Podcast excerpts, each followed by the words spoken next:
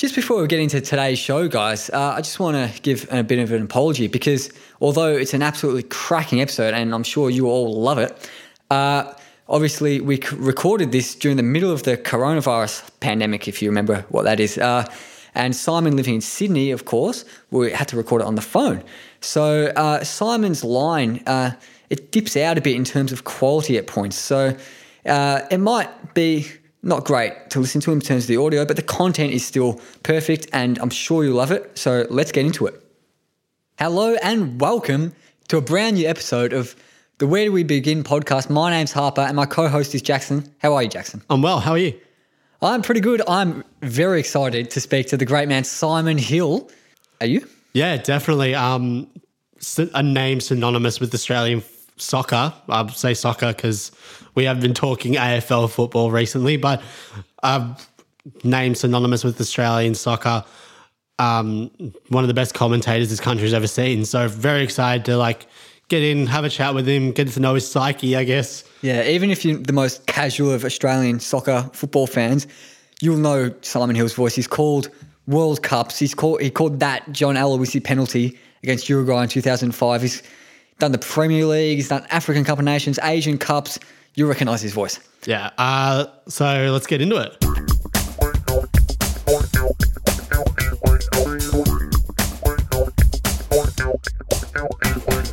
All right, now on the phone, we've got the second best voice in the Australian sports media behind my good friend Jackson over here.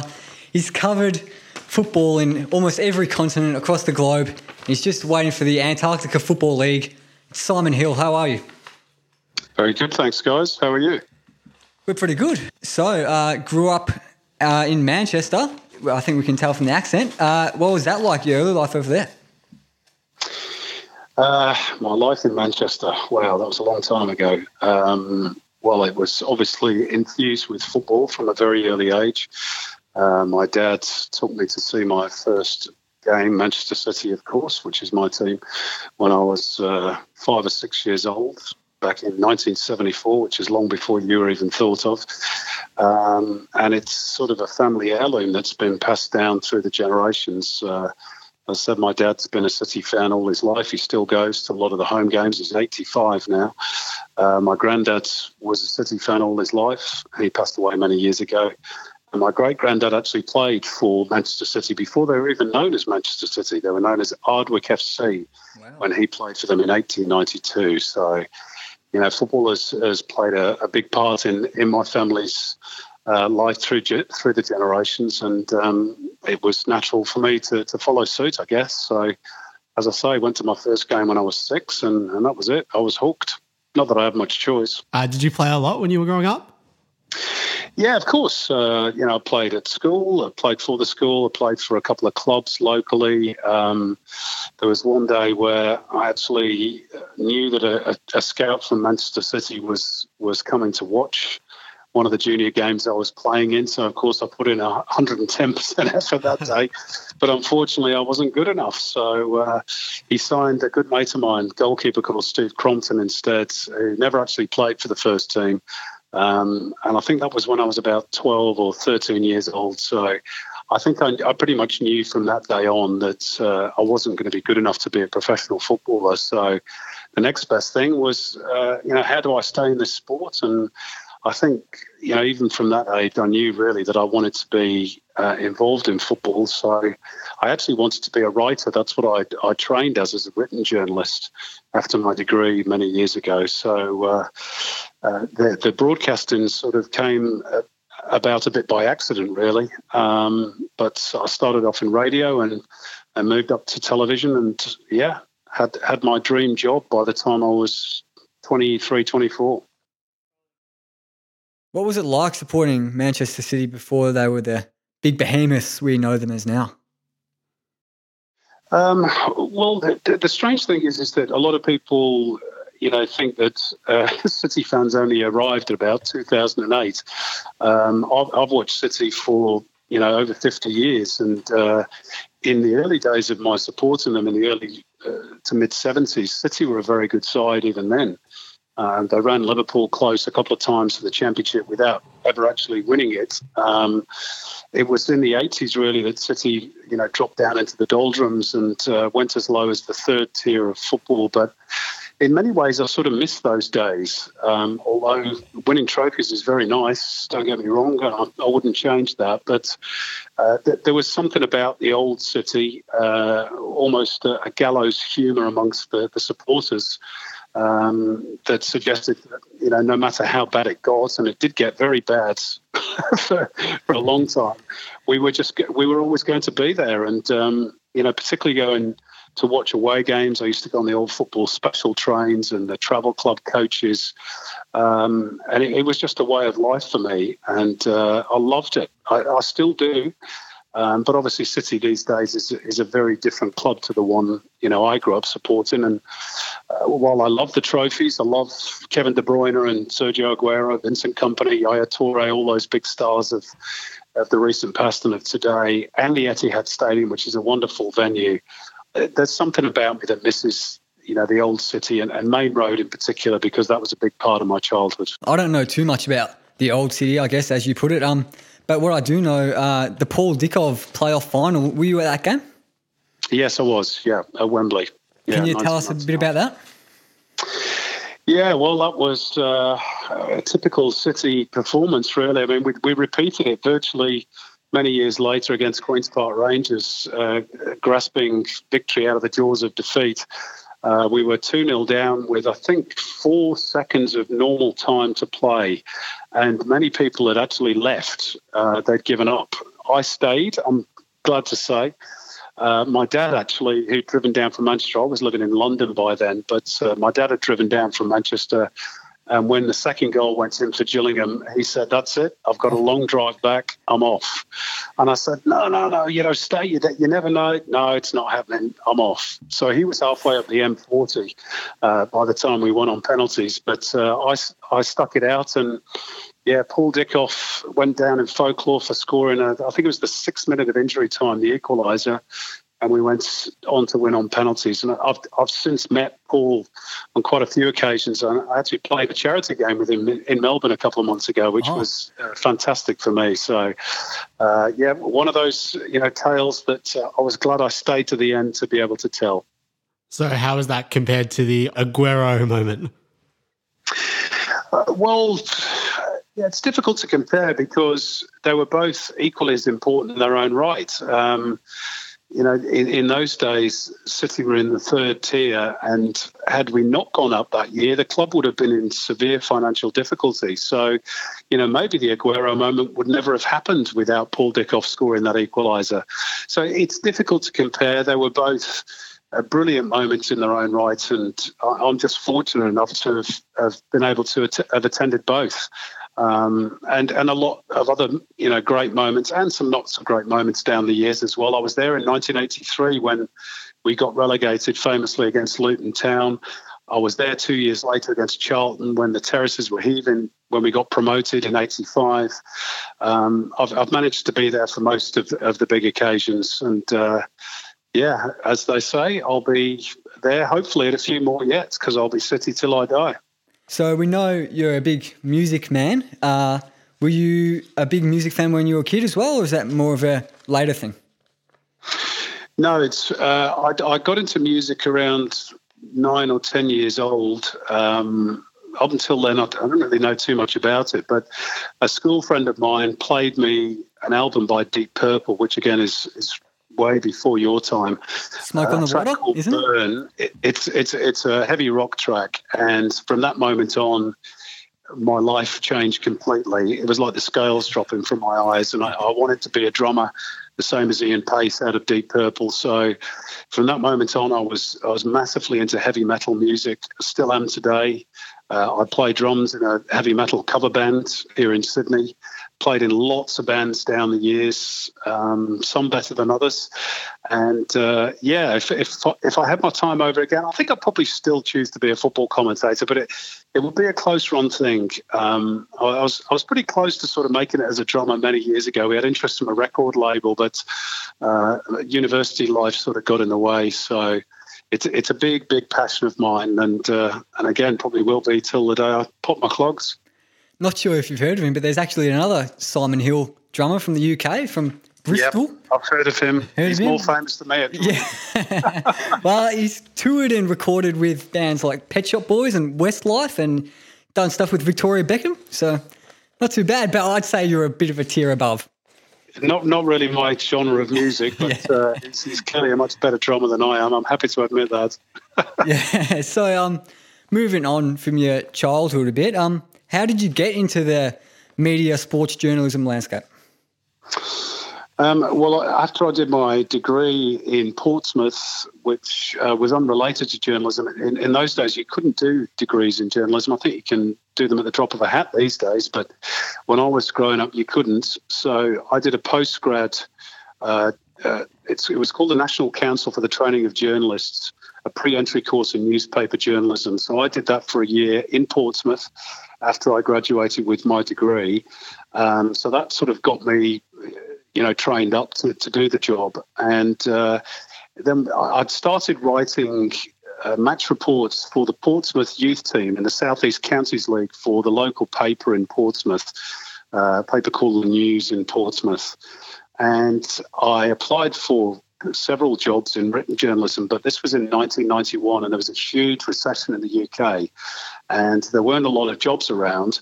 So, almost in desperation, really, I applied for a job as a commercial production writer, which is essentially writing adverts for a local radio station in South Wales, thinking, okay, well, it's not journalism, but it's still writing. It's as close as I'm going to get in the current environment.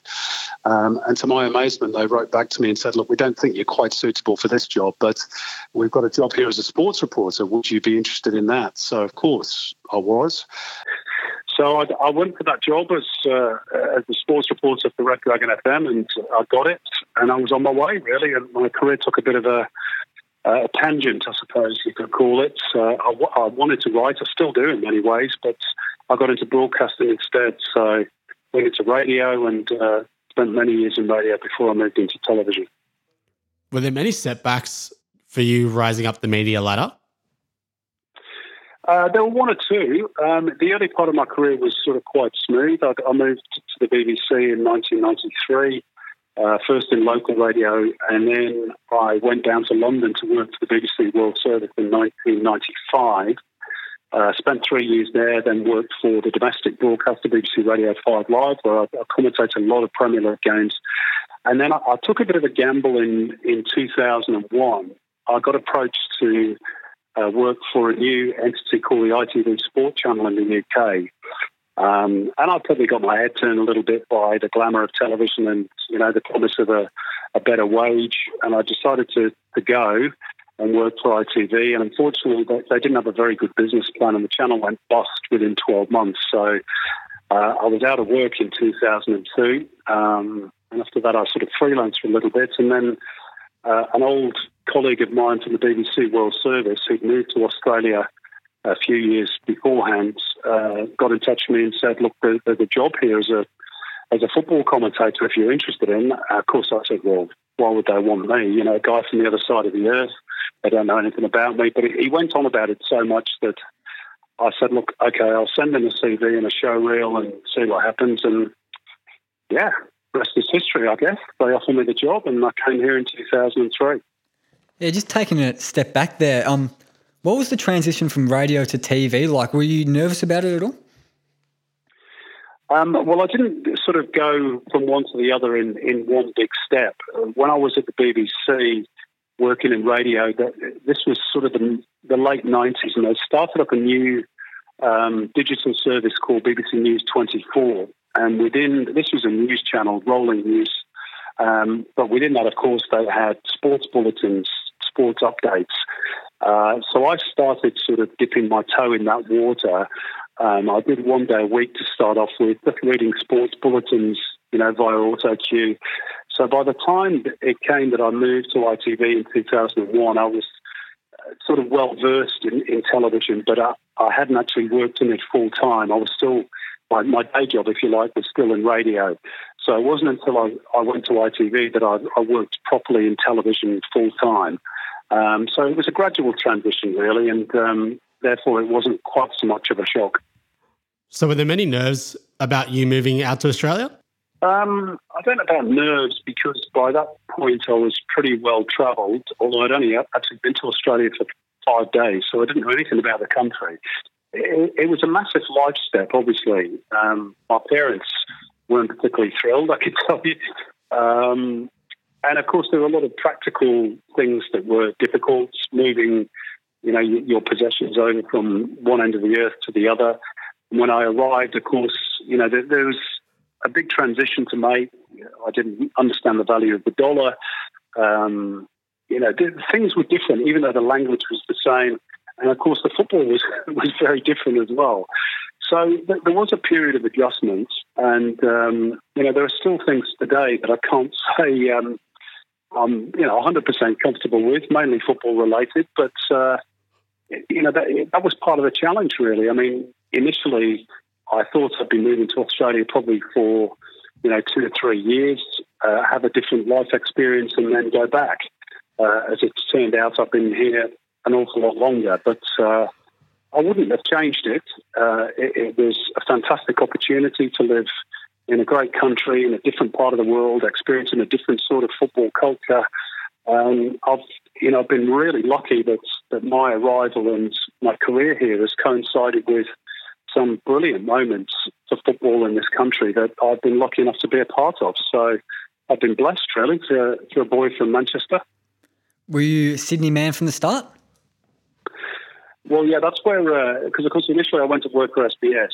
So uh, both SBS and Fox Sports have their headquarters in Sydney. So uh, yeah, I've always lived in Sydney in my uh, in my time in Australia. Yeah, well, so moving aside from the football thing a bit, uh, a few, fairly soon after you moved over to Australia, you covered the Ashes. So, what was that like covering that different sport?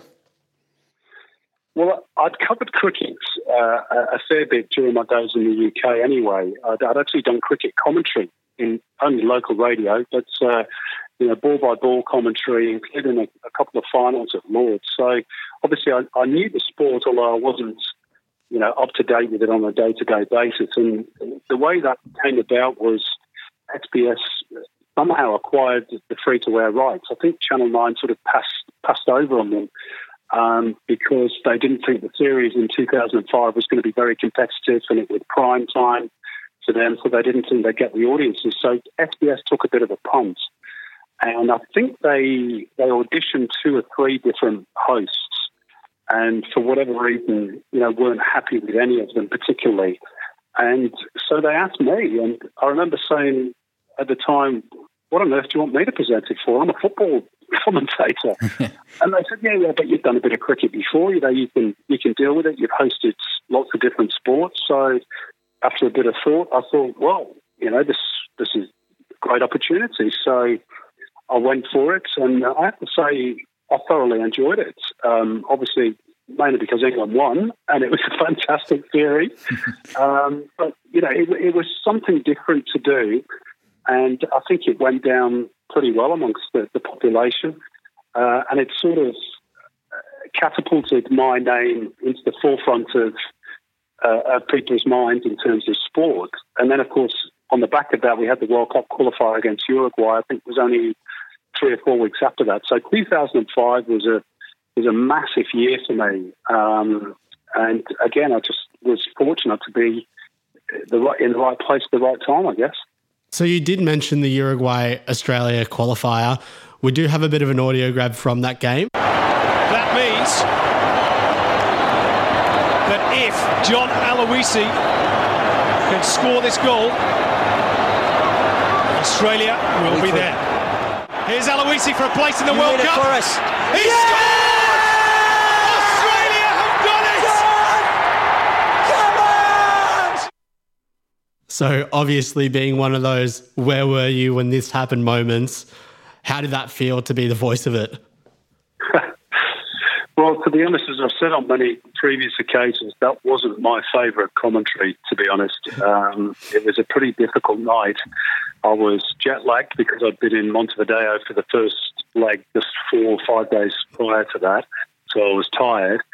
Um, and Craig Foster, of course, my co-commentator, as you can hear on that little graph, was was very, very emotional and sort of um, you know, yelped all over my call at various points during the 120 minutes and the penalties. So it, it was a tough night. Um, look, it's a, a, wonderful thing to be associated with, and I, I, don't, I don't know how many times I've heard that call down the years. Must be in the hundreds. Um, I actually prefer the calls at, at, the World Cup in 2006 to that, but uh, yeah, it, it, was a lovely moment, a great night. Um, and I think the question I get asked most is, "Oh, so you must have had a big night that night. Where did you go to celebrate?" Hey, I went to bed. I was cool. I don't think I even had one beer. well, um, so you talked about Foz's um, emotions, but you were a fairly recent immigrant at the time. Did you have much of an attachment to the Socceroos then?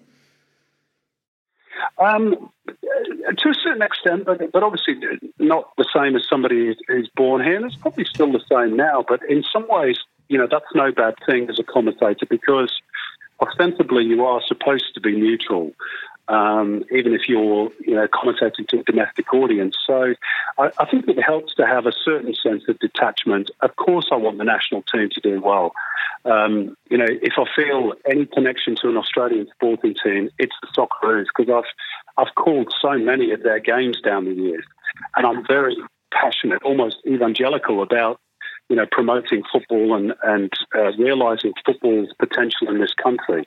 So, yeah, of course I want them to do well, but um, am I a fan in the same way that somebody born here is? No, of course not. Um, you know, I was born elsewhere, um, and my country's England, so uh, I think that's only natural. But as I say, I think in, in some respects that's no bad thing.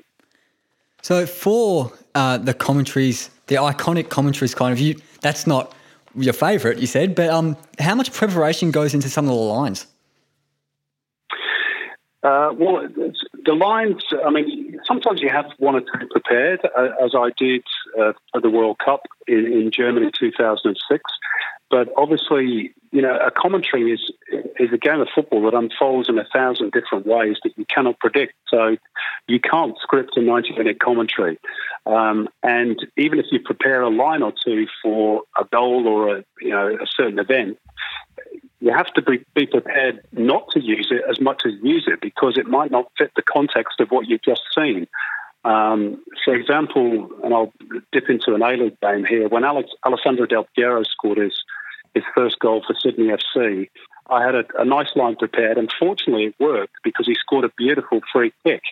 But had he scored his first goal uh, with a tap in from two centimetres or had it hit his backside and gone in from a yard out, I couldn't have used the eulogy that I used because it wouldn't have fitted the occasion, if you see what I mean. So, you know, you, you have to you have to be a bit flexible with with your lines um, and not be too pre-prepared. But it, it's nice to have something up your sleeve if something special happens. Is there any other way that, like, aside from specifically preparing lines, is there another way you can practice? Do you like watch old games or something like that? Well, it's not so much practice. Obviously, I've, I've now called you know thousands of games of football, so it, it's more about just watching back, uh, you know, your your commentary and, and, picking up on little mistakes. And trust me, I'll watch every game back, and there are still plenty. Um, maybe so small that people at home wouldn't necessarily notice, but I notice. Um, I know if I've got something wrong, and I know if I've a, uh, had a good game or conversely had a bad game. So I think it's just about keeping on top of what you're doing. Uh, and the thing I always say to young commentators is research. Don't skimp on your research. Even if you know the teams back to front, you think you know the players, make sure you're across every single scenario and every little bit of information uh, on every single player because you never know when you might need it. So, moving on, yeah, we've just qualified for the World Cup. You're going along with SBS. How's that feeling to commentate a World Cup? Yeah, I mean that was probably the the culmination of a lifetime's dream to do that. Really, uh, I've been to World Cups before. Uh, I've been to the one in France in '98 and the one in Japan and Korea 2002. Although the one in 2002 I only went as a fan, so the World Cup itself wasn't a new experience for me. Uh, but calling games at a World Cup was, um, and that was very, very special. And particularly, of course, as it was Australia's first World Cup in 32 years. I didn't, I didn't exclusively call Australian games at that World Cup, which people sometimes forget. I did other games as well. But uh, calling those Australian matches in particular was, you know, very, very special for me, and of course, very important for the country. So, you know, you, you want to get those games right, and um, hopefully, I did.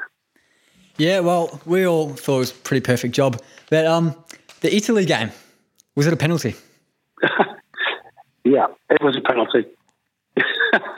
I think I think we're you know I think we're blinded by the fact that had that been an Australian player that had gone down and an Italian defender sticking the leg out, we'd have gone, yeah, penalty. Yeah, it was definitely but contact. The great thing about that is it gives us a story at a World Cup, and that, we lacked stories at a World Cup.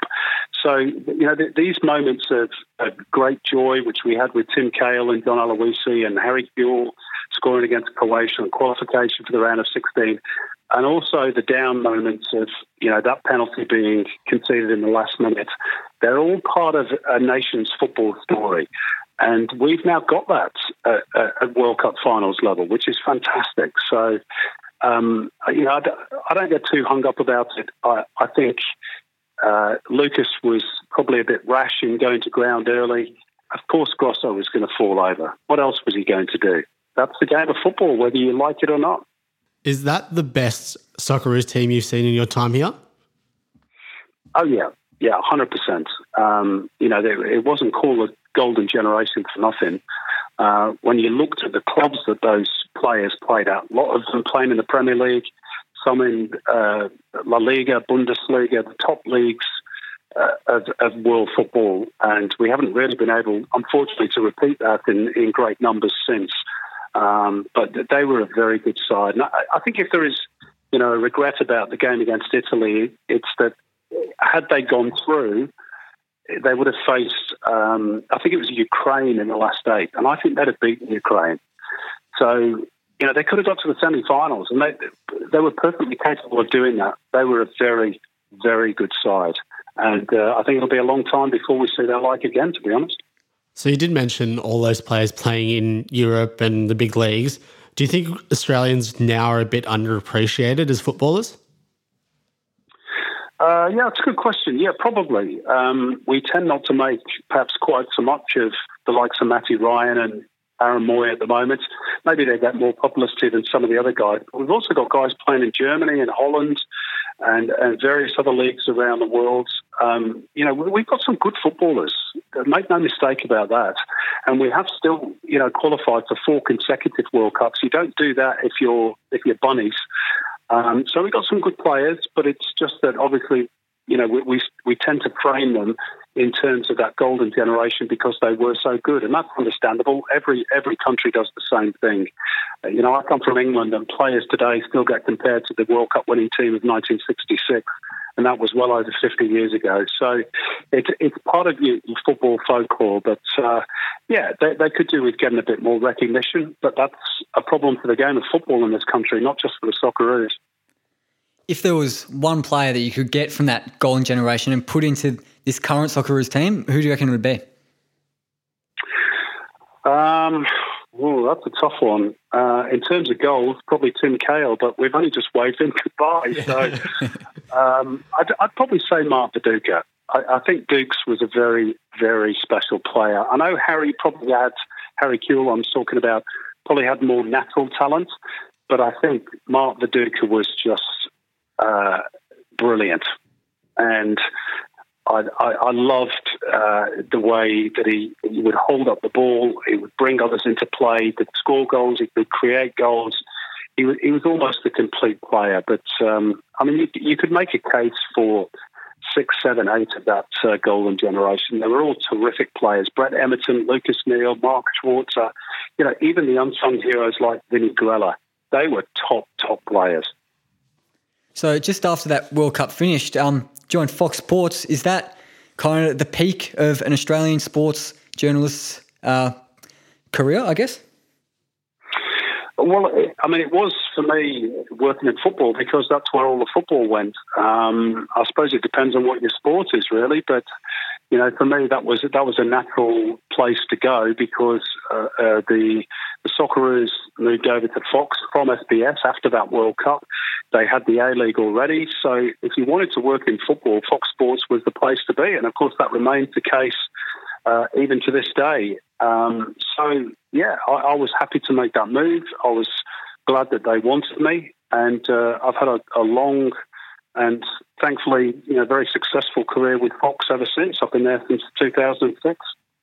So, quickly just moving back to your time at SBS, how was it working with the likes of Les Murray and Craig Foster?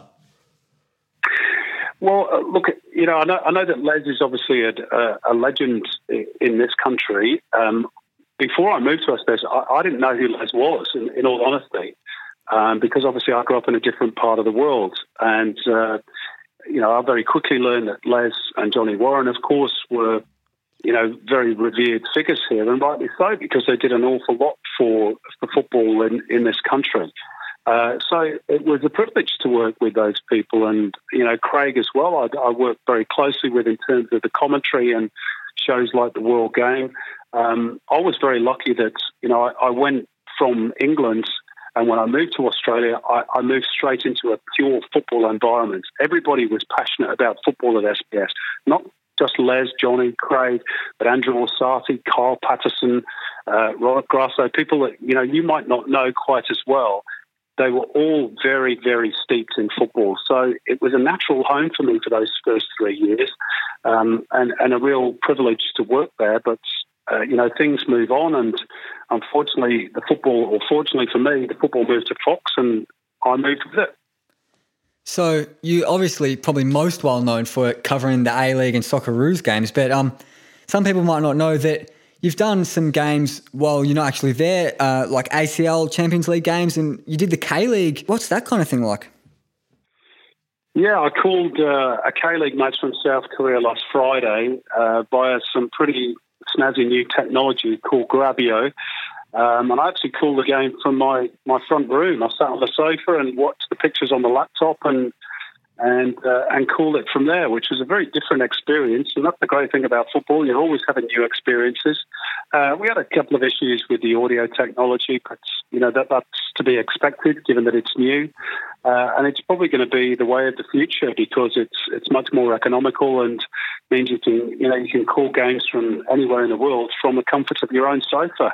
Um, I still prefer being at a football ground, I have to say, but uh, you know, in these COVID nineteen times, it was just nice to be able to get, call a game of football again because I haven't done one in a while.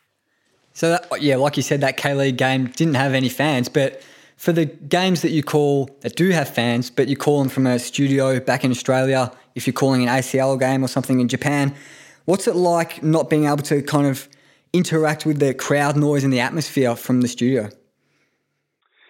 Well, I mean, you sort of do because you, you have a, uh, the crowd noise mixed into your headphones, so you're still aware of the fact that the crowd are there.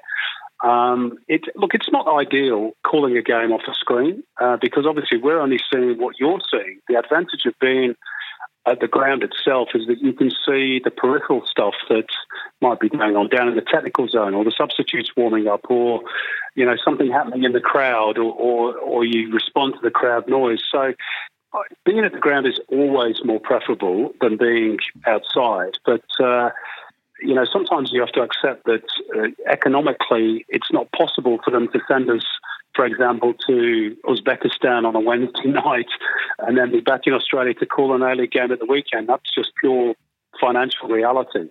So it, it's a mix of, of things, but um, hopefully, you know, we don't lose that experience of actually being live at the ground because that's that's one of the best parts of the job of, of being a commentator, really. So, what is what are some of your favourite stadiums you've been to? Um, probably the favourite stadium uh, in terms of atmosphere was the Estadio Centenario in Montevideo for the first leg against Uruguay in 2005. Um, the, the, the stadium literally bounced for the entire 90 minutes. Uh, that that was a great thing to be a part of. Um, obviously, I've been to some of the most wonderful stadiums in the world, right around the planet. Um, you know, from the World Cup in 2006, the the stadium in Kaiserslautern, the, the new stadium in Munich, the Allianz Arena, um, off the top of my head, uh, I've been to Bernabeu in, in Madrid. I've been to Old Trafford. I've been to Villa Park. I've been to Anfield. The Emir- um, actually, I haven't been to the Emirates, but I went to Highbury. Uh, all, all, those famous old grounds. So yeah, I've been you know very fortunate, and, and hundreds more besides that are not as famous, but in parts of the world that you'd never get to see were it not for football, such as in Kyrgyzstan or Tajikistan or Uzbekistan or Vietnam or, or Qatar and Bahrain. You know, I've been been lucky enough to be in all of those places, uh, thanks to football and, and covering the Socceroos and, and this beautiful game that we all love. So you speak of all of those overseas countries. What's the, your personal favourite if you just had to pick one? Oh, um, Kyrgyzstan was special. I really enjoyed that because, again, that's a place that you'd never really visit if it wasn't for football. So you, know you're seriously off the beaten track when you go into those sorts of places. Um, I have to say, I also enjoyed uh, going to Lebanon and Jordan for for different reasons. Uh, I'm a bit of a, a political uh, uh, history junkie, so you know I like seeing places that um, have a history to them, and of course Lebanon has a very uh, interesting and, and, rather checkered history. And when we were there, the Syrian war had only just sort of kicked off over the border. It was very tense. Um, it's it's the first capital city that I've been on been in that actually has tanks driving down the, the main street. Um, and then the game was shifted to the port city of Saida because there was uh, a fear about terrorist activity. And and then two days later, we went to Jordan and went to see one of the seven wonders of the world in Petra. And then on game day, we went to the Dead Sea and floated in the salt water of the Dead Sea before going to call a, a World Cup qualifier. I mean, it, you know, they're just ridiculously bizarre experiences that we've been able to have uh, thanks to football, really. So, you know, while while many people might say, "Oh, I, I'd choose that because it's a great ground and a great game of football that I witnessed," that's part of it. For me, it's it's also the the travel experience uh, which makes these trips so special. So, when you do go to a World Cup, a major tournament like that, do you get a lot of time off, or do, are you mainly focusing on commentating, no. commentating the next few days? Yeah, no, there's very little time off. Um, you you tend to work pretty much every day when you're at a World Cup. Uh, if you're not calling games, you're preparing to call games. Um, I also, when I was there in 2006, had hosting duty. So I was flying between Stuttgart and Berlin because I was hosting some of the SBS daily shows and also going out on the road reporting on, you know, the training sessions, the press conferences. So you're pretty much working from dawn till dusk. Um, but I wouldn't have it any other way. I mean, if you're at the World Cup, you don't need a day off. You you, you rest when you get home. Um, so I, I, wouldn't have I wouldn't have changed a, single second of, of, that experience. So we haven't heard your voice at um, in Australia for a World Cup for a few years uh, since you've moved to Fox Sports. So, and we've got some other commentators on it. Are there any particular moments that you're kind of jealous of? You're like, oh shit, I wish I was calling that moment, like the Tim Cahill goal or something, anything like that. No, look, yeah, the guy who called that goal, David Basheer, is a good friend of mine. I was I was delighted for him that uh, he got that moment. I, I can't be greedy. I've had so many big moments in my career. I've called it World Cups. I called Australia winning the Asian Cup on home soil in 2015. I've called 13 or 14 grand finals. I've called Premier League games, European Championship finals, African Cup of Nations finals, Asian Cup finals. You, you can't you know, you can't sit there and go, "Oh, that should have been me." Um, I've had I've had a fantastic career. I hope there's a bit more of it to go yet. I'm not quite done yet, but uh, if it all ended tomorrow, I would say, "Hey, I've been the luckiest guy in the world." So, no, I don't get jealous about specific moments. Um, there are still things I'd like to do, but uh, no, I've I've uh, I've got scrapbooks full of, of stuff that I'm happy that I've done. Now you've been all over the world, as we've said. Um, but occasionally, we've all had just a shocker of a trip that's been shit from the start. Have you had any particular commentary trips that have been uh, not a great experience? Oh, there's probably a couple that stand out. for different reasons. Um, one was in China in 2007, uh, World Cup qualifier in a city called Kunming, uh, which was at very high altitude, and I think it was chosen to be at a high altitude specifically to try and, you know, put the Aussies off. Um, in the end, they drew nil nil. I think Mark Schwarzer saved a penalty late on, but it was a very tough trip because I, I got altitude sickness, as a lot of people did on that trip.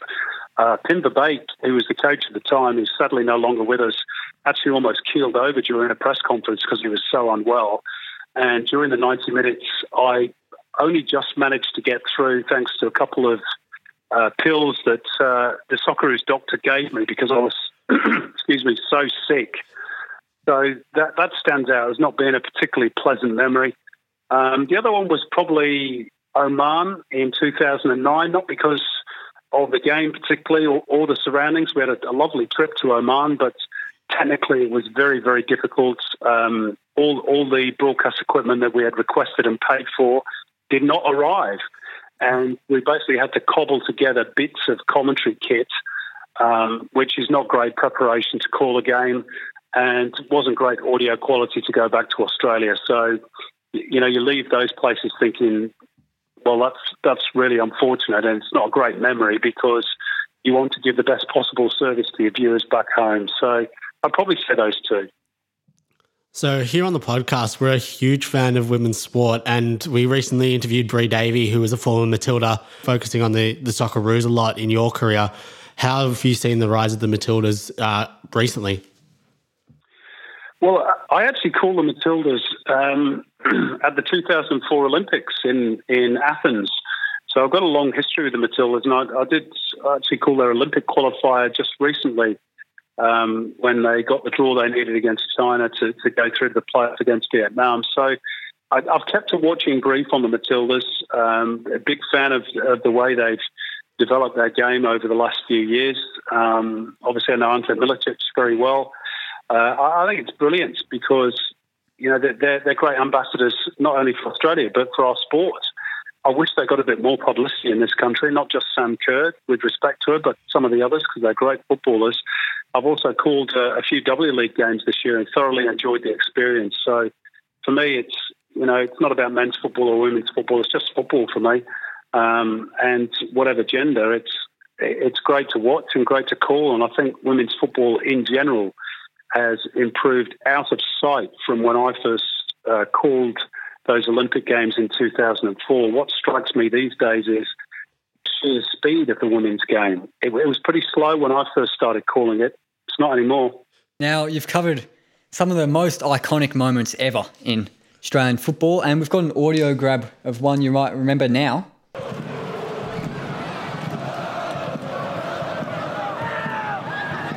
Tony's had no right to get through there, really. Still he goes on. O'Neill giving chase forlornly. Still Terry Antonis! Has he won it for Melbourne victory?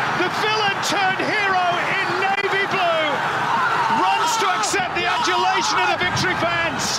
Are they heading to a sixth grand final? Extraordinary. Is that one of your favourite A League moments? I think it's one of the Melbourne Victory fans' favourite. Oh, yeah, I was at that game. I'm a Victory fan. Great. Yeah, they they've made a bit of a thing about the, my use of the word forlornly, haven't yeah. they? It's quite nice, actually. And I, I have to say, that wasn't scripted. That was just off the cuff. But uh, yeah, look, you know, it was an incredible moment because Terry Antonis, of course, had scored the own goal, which uh, uh, took us into extra time, and uh, he got atonement, didn't he? To pardon, uh, pardon the pun, but yeah, great, great moment, and I'm, I'm glad I had the privilege of calling that. It was fun. Is that the one that gets talked about most to you by the fans? yeah, it, well, it, it, appears to be. Maybe it's just that the, the victory fans are, you know, the most numerous and and the most vocal. I don't know. I mean, Sydney FC fans, I think, uh, quite like my call of Milos Ninkovic's winning penalty in the shootout oh, against it. No, don't talk about that. you know, dreams have come true in sky blue. They, they quite like that one. So there's been a few down the years, but they're nice to be associated with. So moving on to the A League specifically, who have your uh, who are some of the favourite players that you've seen in the league? Oh, there's been so many. Um, I, like many people, I love Thomas Broich. I thought he was the best player I've seen in the A League.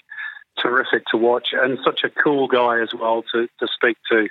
Uh, Besart Berisha, I know he divides opinion, but I love him because he's got that fire in his belly, and you know when the eyes go, you can see the passion. Uh, I love that. Um, and some of the uh, players that you know you, you probably wouldn't think of straight off players like Sasha Ognenovski. I loved his wholehearted approach, and I've got to know Sasha very, very well. Worked with him in commentary at Fox, and uh, you know, I probably count him as a mate now, now that he's finished playing. Um, so th- there's there's a lot. Um, so many players I've admired down the years, uh, but that's that's just two or three of them.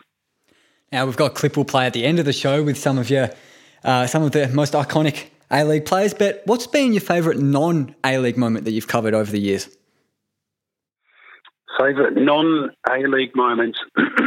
um, well, I'll, I'll, go back to my career pre Australia if I can.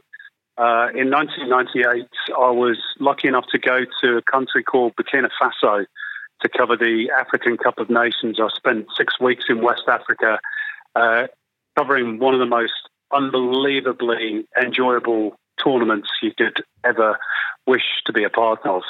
And uh, the semi final was a game between Burkina Faso, the furthest, furthest they'd ever been in the tournament, and the Democratic Republic of Congo. Um, and that was a very, very difficult game to call, let me tell you, because of the names. And uh, there was also incidents at the end because Burkina Faso lost, and uh, the riot police waded in with tear gas because the fans got a bit unruly, and we had a very eventful journey back to our base in Ouagadougou, the capital. So that, that's something that will live with me um, uh, for, for a very long time. Um, long time ago, nearly 30 years ago now, but uh, that was a, an, an, unbelievable experience. Now, African football has had its fair share of struggles in the last few years, especially, um, and as has Australian football. Um, can you talk to us a little bit about what you think can be done to kind of reverse that uh, the sliding down we've had recently? Well, it's it's multi-layered, isn't it? Um, you know, first of all, we have to get uh, the short-term future of the game resolved. There's some question mark as to whether you know Fox want to continue. If that's the case, if they don't want to continue, then obviously that leaves a big financial black hole which the game has to deal with. And of course, in the last 24 hours, we've seen the, the naming rights sponsor Hyundai end their association with the game as well. So there are financial challenges with the game.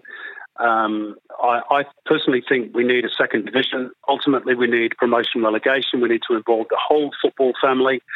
Uh, and we need to get back to basics. We, have chased the mainstream, I think, for, for way too long. I think we need to remember that football is the world game for a reason. It's the best game on the planet.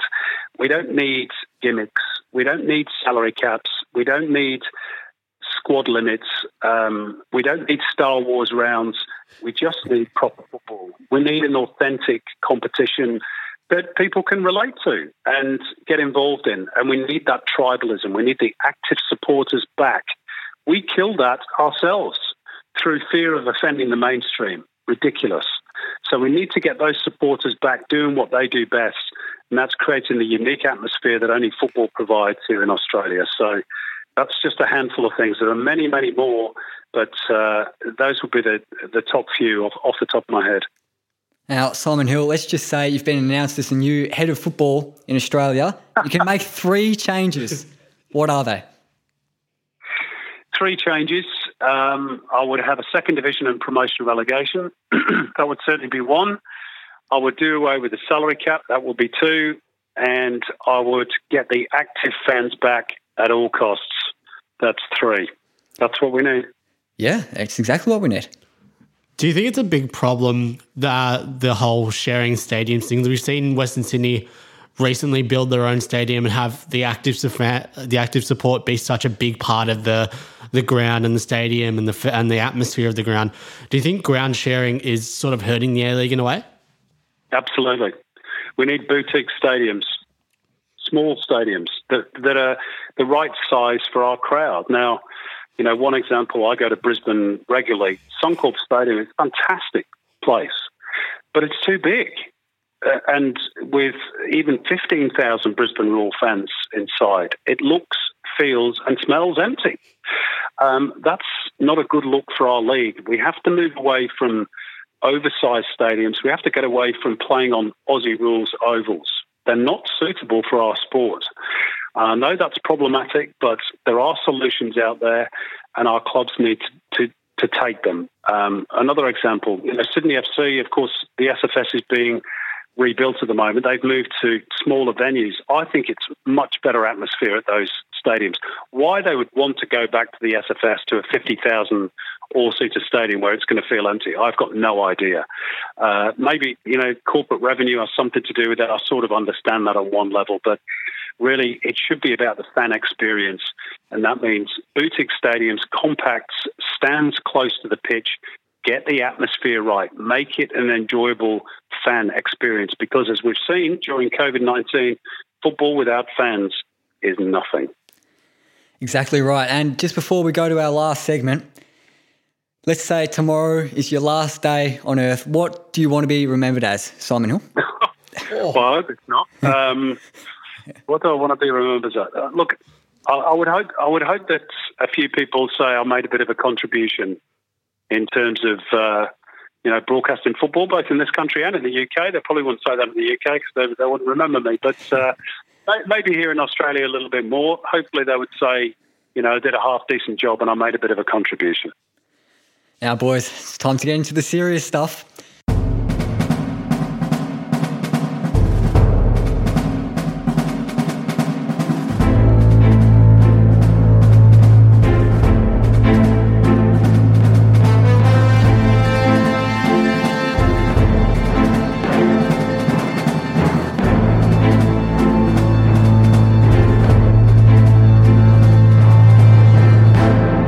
Fanfare. We're fired up. It's the quiz. It's the fabled and famous Where Do We Begin podcast quiz. So, uh, Simon and Jackson, we're just going to be doing five questions, you two head to head. Uh, your name is your buzzer, and it's uh, we like to have it vaguely related to our guest and their career. So, are you ready? sure. I definitely think it's a bit one-sided, but let's let's go. Okay, well, question one. This one, uh, a pretty even match, I reckon. So Simon Pegg is an actor from UK. He's been in a trio of films uh, co-starring he and Nick Frost and directed by Edgar Wright. It's known as the Cornetto trilogy. Can you name two of the three films in the trilogy? Jackson. Jackson. I actually watched these recently. So um, Hot Fuzz and Shaun of the Dead. Hot Fuzz and Shaun of the Dead. And I've got no idea about films, I can tell you that. and the other one's The World's End. We've got a little audiogram from that one. A lot of people are saying that about the Bible these days. What, that it was written by Alexander Dumas? Don't be daft, Steve. It was written by Jesus. there you go, Simon Pegg. Uh, so, question two. Uh, Jackson's 1 0 up. Closest to the pin. Until the mid 20th century in the UK and the US, a hill uh, needed to be below what height to be considered a hill and not a mountain? what sort of a question is that? oh, uh, Simon, I'll have Simon. go. 50 metres. 50 metres? Jackson, what do you want to go with? Uh, I'll go 51. 51, well, you're close. It's just 304.8. Had to be strategic there. A thousand feet oh. is uh, hill. Oh, under a thousand feet. Now, question three. Uh, so, uh, Jackson, you 2 0 up. This is strange territory. yeah. I decided to mix it up a bit for this one. So, uh, what is the game known as Sencho-san no Meirei, or Ship Captain's Orders in Japan, Mando Mando in Spain, or I Command, I Command, and Kongen Befaler in Norway, or The King Commands? What is that game known as in Australia? So it's something to do with our guest Simon Hill. Vaguely related, very vaguely. Repeat the question. A bit of a long one. So uh, the, this game, it's a worldwide game. It's known as the Ship Captain's Order Orders in Japan, or the Japanese version of that. I command, I command in Spain, and the King commands in Norway. What is it known as in Australia? And it's a game. It's a game. It's little kids play this game. Oh, Simon. Simon. Marbles? It's not marbles, no. Oh no, Jackson. Jackson? Simon says. It's, it's Simon Says. There you go. Yeah, so Jackson's 3 0 up. So I think continue, you won, Jackson. continuing on the topic of uh, Simons and hills, ancient Rome. Jackson having a bit of a fit there. Um, ancient Rome was founded on hills. so, so they could see attackers coming from far off. How many hills was ancient Rome founded on? Uh, no idea. You got to get it exactly right. I'll give you a clue. It's under 10. Oh, Simon, Simon. seven. Seven's correct. I'm on the board. It's 3 1 to Jackson. And uh, I was going to do this as a little bonus question, but I doubt you know it. The seven hills were called uh, Qu- Quirinial Hill, the Viminal Hill, the Capitoline Hill, the Esquiline Hill, the Palatine Hill, the, the Calian Hill, and the Aventine Hill for all our ancient Roman listeners out there. Sorry? Not the Tim Cahill, unfortunately. so That was the eighth one. It was a big forehead. Um, question five, Simon, you can get back into it. You're 3 1 down, but this question is a who am I? So we're going to be going down from five points all the way down to one point with a series of clues, and you can buzz in whenever you want. But once you're buzzed in, you can't come in again until the other person has had their go. So for five points, I was born on the 6th of March 1988 in Sint Truiden, Belgium.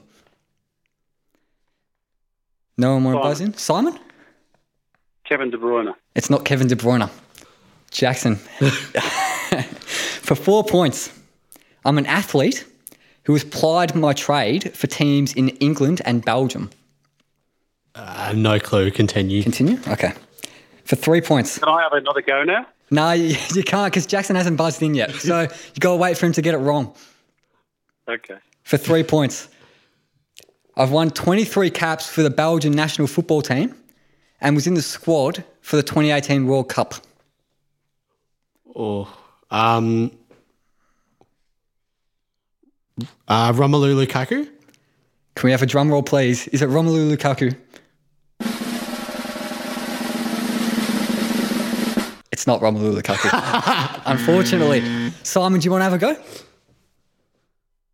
Uh, no, give me one more clue. He's got one wrong, so I need I need to need another clue. So uh, for two points, you can level it if you get this here, Simon. Uh, for two points, I've scored one career goal.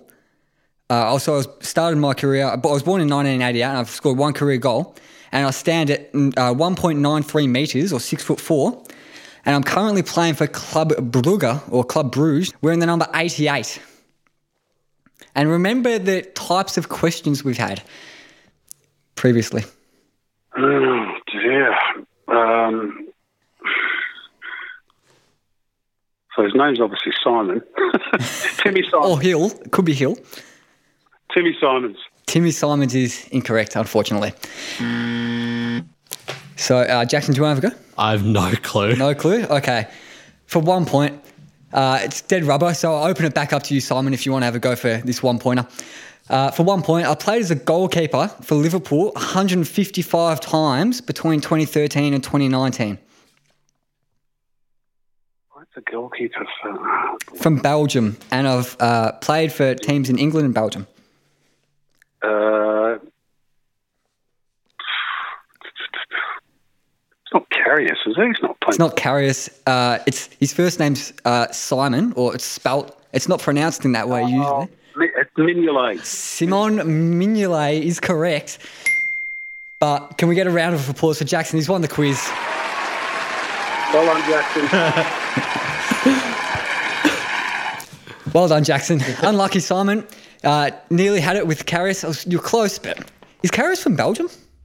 No, he's not even Belgian. Is it? Where, where's he from? German? Yeah, I think he's German. Yeah, I think he might be. I hadn't even realised that Mignolet was playing for Anderlecht. Um, and is it no Club Brugge at the moment? Yeah. Yeah. Uh, well, there you go. And uh, I think that just about wraps us up, unless anyone else wants to say anything. All good. All right. Okie dokie. Thank you very much, Simon Hill, for coming on the show. It's been a pleasure. Thanks for having me, guys.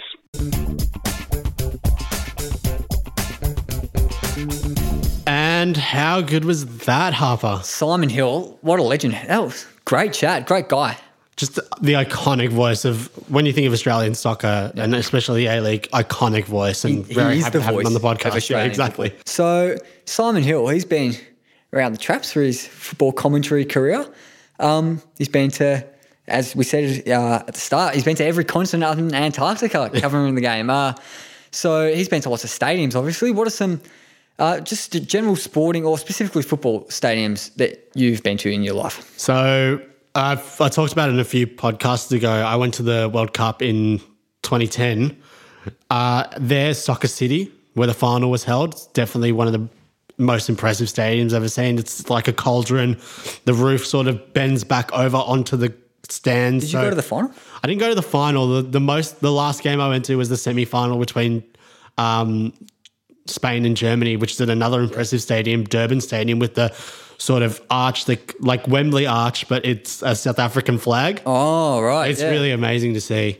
Yeah, um, so I've been to, uh, I was born in Japan, obviously, went back a few years ago, and we went to the Saitama Stadium uh, for the Emperor's Cup, which is like the equivalent of the FA Cup uh, over there. Or was it the equivalent of the League Cup? I think one, one of them. And uh, so that was on New Year's Day in 2018, would have been. Uh, it was Cerezo Osaka against Yokohama F Marinos, Ange Postecoglou's team. Ah, yes. And Milos Degenek used to play for him as well. Who I think he was playing that game. And um, yeah, that was a good stadium. It was kind of in the middle of nowhere, but it was the Japanese atmosphere. It was I probably the best imagine. atmosphere I've ever been in. It was like insane the atmosphere over there. So, talking about Soccer City, the first, so we landed in South Africa. The next day, we went to Argentina, South Korea. We were two rows from the front, about halfway on, on opposite to the benches. On the wing. On the wing. Packs of Argentina fans around us. They were crazy. Um, but Simon, in his interview, uh, he talked about Sydney Football Stadium not being like great for Sydney FC, but the one time I've been there was the Asia Cup final. Oh, Uh, Australia, South Korea, yeah. which is amazing. You went to Like- that as well? Oh yeah, like, Yeah, I that, went to that was a so spur good. That, the game. moment that was insane. That game. that was a great game. Yeah. What I, happened I was think Simon Hill was talking about the Allianz though, wasn't he? yeah, that's Oh, that was Yeah, at ANZ Foot- the final. ah right. Yeah, but um, Allianz. But still, the final. Yeah, yeah, Was at that exactly. that stadium, and um, yeah, just we were right. So where we were, it was all Australia, but except behind the Korean goals. Yeah. So the Korean fans were just immense. we were really close to there as well, and the Korean fans were going off. Yeah, like, Yeah. just the Korean fans were amazing, and we were right on top of them. Yeah. so we had to like walk through them to get out out of our seats or into our seats and everything. Like they were just mm, 120 minutes going, going, going, going. It was so good to see. Yeah, it was insane. Um, and Simon Hill, the Sydney Football Stadium, the actual one, uh, they was talking about the one time fans of that, the Terry Antonis goal. So it's not the best stadium, but I've got good memories of that one. And um, in Newcastle, uh, McDonald Jones Oh, Stadium, did you go to the final there? the semi final. Uh, No, the oh, final. The, A League Grand Final. I went Yeah. to that and the Asian Cup semi final as Yeah. well. Uh, so it was Australia UAE uh, in the Asian Cup in 2015 and the um, A League final in 2017 18, it would have been. Uh, victory versus Newcastle. That was good. Uh, and you've been on a European trip before. Can you tell us? Yeah, so I went to Europe last year, and Simon obviously talking about boutique stadiums. One of the ones I went to, especially in La Liga, Real Betis, Betis, Real Betis Stadium, the uh, the Villa Marin, as they call it there. It's it's tiny. It's probably a little bit bigger than Amy Park. It's probably three levels instead of the two that they have at Amy Park, but it's just so. And I love. It's so small. It's so boutique. It's Betis Stadium. They don't share it with anyone. It's theirs. That's their ground. That's their territory. But I just love the way that it's in the middle of the city, which a lot of these like sort of European stadiums are. And we have it here in Melbourne as well. Like the MCG is right in the middle of the stadium, right in the middle of the city. And uh, for instance, the MCG is an amazing, amazing ground, but so many teams share it. Whereas it was very interesting to see like that side of Betis, that side of the Spanish football, they all ha- have their own little boutique stadiums. But then the big teams, such as Madrid and Barcelona. Obviously, I'm a Barcelona fan, so going to the Camp now was amazing. Yeah, amazing ground. It's just like I went for the tour there and again, and they're going on the tour, and it's just so big, and it's all it's like close to vertical. But my fa- yeah, my favorite thing about the Barca Stadium is from the outside, it doesn't actually look that big because what Yeah. they've done is only the top two levels are above ground. The other three levels are below ground. Yeah, and they're doing some upgrades to it as well. Yeah, so I saw when I went on the tour last year, they they have the plans for it. The new Camp Nou, as they're going to call it, the Nou Camp Nou. um, but yeah, so that should be cool. We're having a roof and everything, but and they've got that one at the moment. They've got the one side that's uh, yeah, not it's a- covered at all. It's a very old old stadium. Yeah, old very style. very old. Yeah. They haven't really renovated since they moved there Yeah. from the courts, but um, but yeah. So I'm trying to think. Uh, the Amsterdam Arena. I have watched the game there. Uh, I didn't go last time I was there. but- Ajax's ground. Of Yeah, course. Ajax, Ajax Amsterdam. Um, really impressive ground that. Like it's very high tech. One one strange thing is that the benches they don't have roofs, Oh, so it's just So you can- they're just out in yeah. the open. It's so you can you hear and see everything. hear, see everything. If it rains on you, it rains on you. That's it. Yeah. Um. Well, I went to Europe uh, a couple of years ago as well, and um, big football trip and big Arsenal fan, obviously. Uh, went to the Emirates Stadium. Fucking hell! I'll just start that again. Yeah. Jesus Christ. Um. Yeah, so I went to Europe a couple of years ago as well, and big Arsenal fan, obviously. Uh, so I went to the Emirates Stadium for a couple of games, and um, went to Anfield as well for Liverpool Arsenal.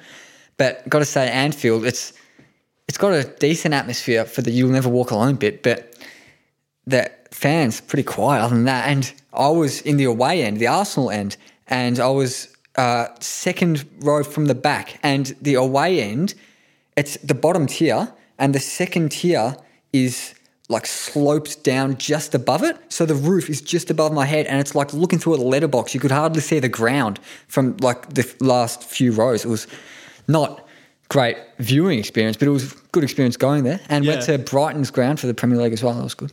Yeah, one of my um weirder experiences at ground was um I went on like a sort of European tour when I was 12 to play and we visited uh there, no one will know this team but VVV Venlo former Oh, Dutch team. Dutch team yep uh Kasuka Honda played there sometime uh, early in his career Yeah, and didn't He he, went go there- back? he went Or- there he went there on a then- trial back and then, like, and then he just went to. Twente no he just no. left and went to Twente Yeah, he was there for like a week or something. to train. Yeah, but yeah, Venlo. So they have like a very very small stadium because they're they're still like not a huge team. And my Small town.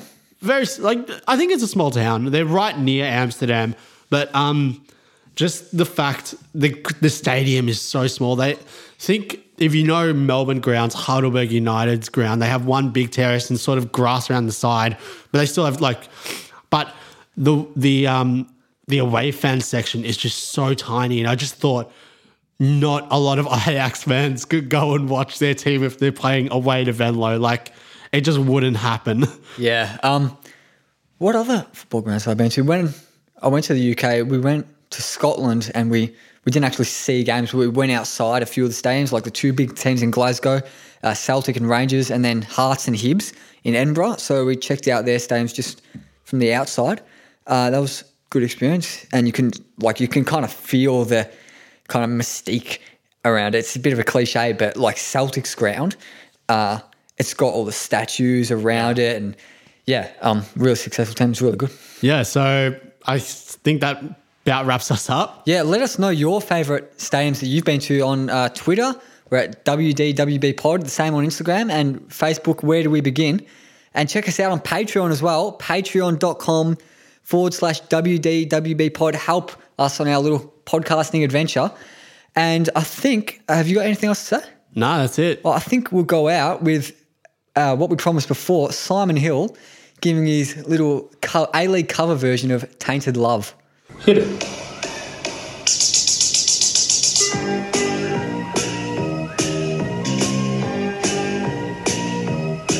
Sometimes Johnny Steele, I've got to. Scott Galloway, I've got to. Jordan Elsay from Connor Payne, you drive. Melbourne Heart of me, Leandra Love. we share seems to peer Minchfield glare, and I've lost Chris Bright for our Rutger Verm. I can't Stephen Bryce, Brad in man to you. Now I'll bun to you. This Leandro love you've given, I gave you a David Ball could give you. Take my tears, and that's not nearly Tommy Doyle. Leandro love, Leandro love. Danny Tiato, I've got to. Jeff Kellaway, I've got to. Danny Hay, you don't really want Craig more from me to make things Dwight. You need someone to Brendan White. And you think Clovis to Hurchin Verbeek and Vela Slory, I don't Marley lay. Once I cannieth you, Brendan Gann, now I'll shank and chew. This Leandro love you've given, a Chad Gibson and Urson Goulam, Marcel Movis, that's not nearly John Hall. Leandro love, Leandro love. John Hutch, instant please, I cannot stand Lazaridis. A Daniel Mullen, though you can ill so. Now I'm Giancarlo Galafoco. Leandro Love O'Donovan, Leandro Love O'Sullivan, Leandro Love Ognanovsky, Leandro Love Paul O'Grady. Broich me baby Leandro Love, Broich me baby Leandro Love, Leandro Love Alan Barrow, Leandro Love Obobo, Leandro Love Yuk Suso. Leandro Love, Rojas Marco.